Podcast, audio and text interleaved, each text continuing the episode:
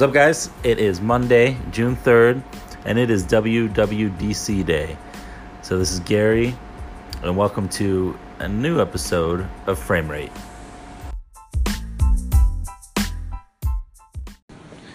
Frame rate, frame rate, like the frame rate of a screen, but also I frame stuff and I rate stuff too.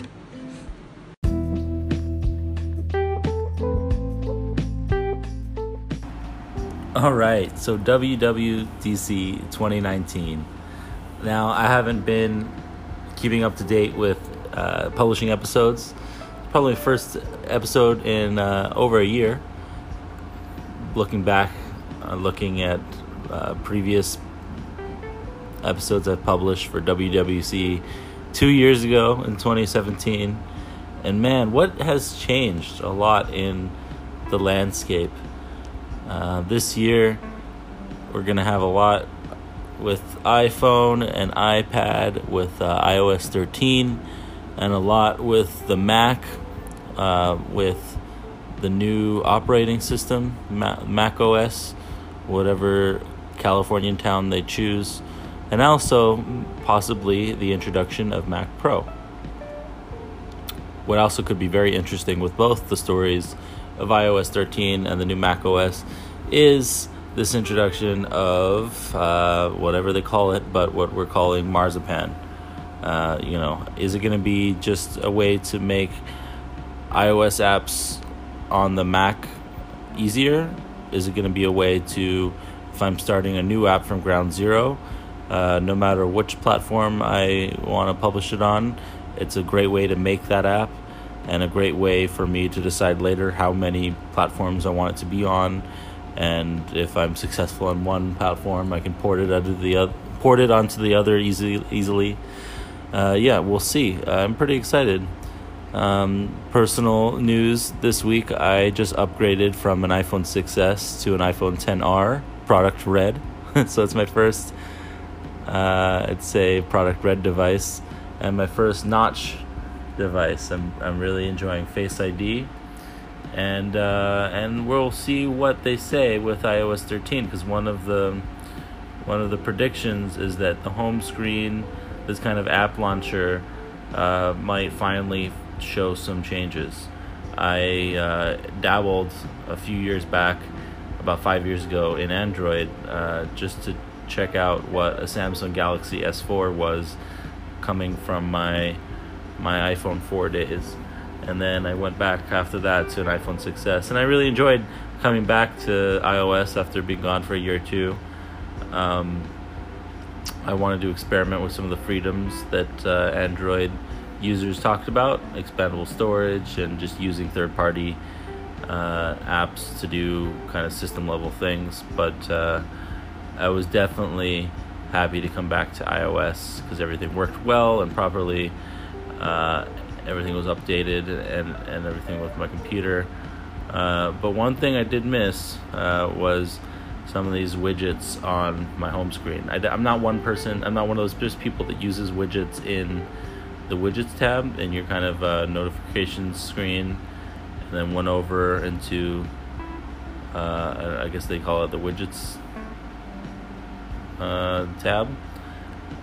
I don't use those a lot. Um, I know that some apps have kind of shortcuts to use those things, so we'll see if some some larger functionality comes to the home screen. I'd love to see apps that are, you know, the size of four tiles or maybe even two tiles long, and they they have some information displayed in there, maybe some quick actions. Uh, I'm also interested to see if with iOS 13 they move away from 3D touch in general. I remember it was going to be a big thing, and these pop and peeks hasn't really haven't really paid off. Um, with my new iPhone 10R, I'm the, really the only thing I realized I missed 3D Touch for was using it as a, a cursor in my text editing, and I didn't ha- even have to look it up. I realized pretty quickly that their their kind of replacement for 3D Touch on the iPhone 10R. I forgot what they call it. It's like a press touch or something.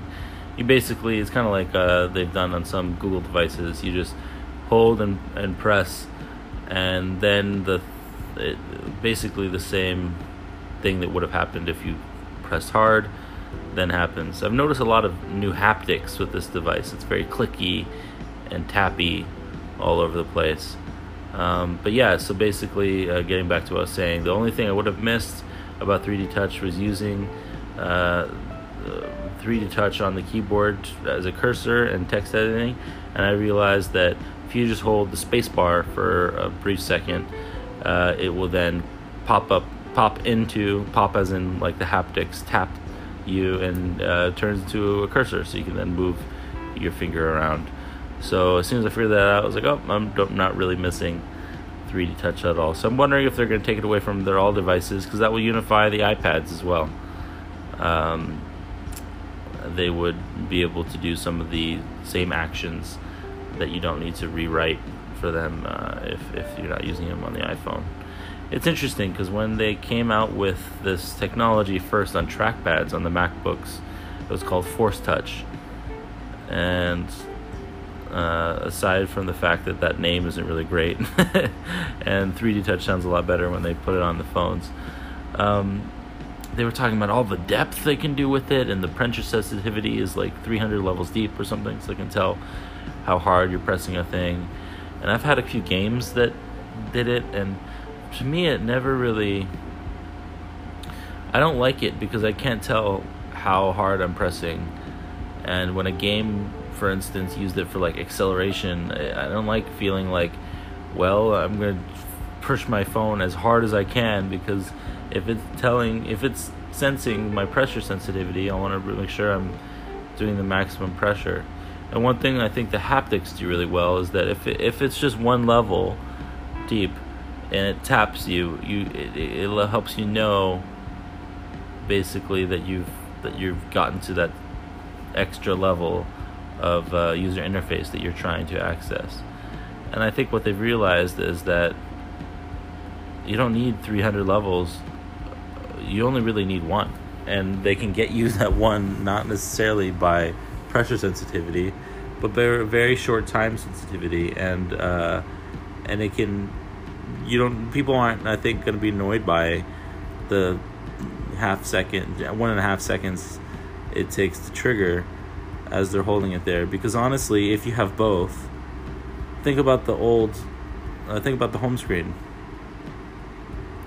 If you have both the idea that you can tap if you can tap and hold an icon on the home screen an app and you're only placing your finger on it and then holding it that's a tap and hold and then your natural inclination ever since the first iphone os is that that's gonna allow allow you to delete the app. It's gonna turn the the GUI interface, the home screen, into a wiggle animation, and we have an X box on all of the apps that you can click uh, tap on, and then that will delete the app. And then when you want to get out of that, you can used to be able to click the home screen. Now you can click uh, either the rest button or now there's a done icon up in the top right corner. What would you do if you had 3D touch instead of just tapping and holding that icon? You feel like you tap and you push into that icon, it gives you this weird menu. Now, sometimes I try and tell myself to remember to use those menus, those 3D touch menus straight from the app, but I never do. You know, I never open my camera app that way and pre select whether I want to take a selfie or a panorama or something. I never open my messengers and goes directly into a contact instead of just opening my message and then navigating the contact myself. I feel like that's not how my brain works, and it's not in the way that oh I need to change to work this way. It's in the way of I go to the place to do things and then I do the thing. I don't kind of prime the place to change into what I needed to do before I get there. Does that make sense? So, this is all a bit of a ramble to say that I'm I'm really enjoying the changes that have come from my new iPhone 10R, but I'm also purposefully enjoying to see what is the state of iOS 12 right now in a flagship device like these 10 iPhone 10s, 10s and 10rs. Uh, and what is iPhone thir- what is iOS 13 going to bring me? So that's mainly what I'm focused on for WWDC. I'm really stoked on how it's going to change my new iPhone 10R, but also what does it mean for new apps coming to not only from iOS to the Mac, but also just new apps in general being made from scratch.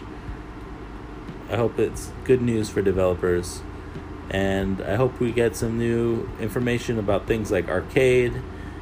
I doubt it anything about tvOS, but fingers crossed about a new Mac Pro. I'm not a pro user. I definitely would not be able to afford an expensive computer like that. Uh, a good MacBook Pro is good enough for me. And uh, who am I kidding? I just spent a bunch of money on a new iPhone 10R, so I'm not making any purchase anytime soon. But I'm enjoying uh, seeing what's going to happen, and I can't wait to see what Marzipan brings, and also what the name is actually going to be. So we're a few minutes away now. Let's see what happens at Apple's WWDC 2019 what do the iPhone, iPad, Apple TV, and Watch have in store? And what is macOS gonna do with all those things as well? Cool. I'll come back here to share my thoughts. If not in a few hours, maybe tomorrow uh, after I can kind of digest them in a little bit. All right, this has been an episode of Frame Rate, and I'm trying to get this back up and moving trying to share some thoughts, trying to, you know, reflect on technology, games, movies, TV. This is a place for me to put some stuff out in the world and uh, reflect on, on my thoughts instead of just consuming other people's thoughts. You know, I'm a big podcast listener, a big reader of editorials, and uh, I feel like I have something to share as well. So let me know what you think. Uh, feel free to shoot me a call in.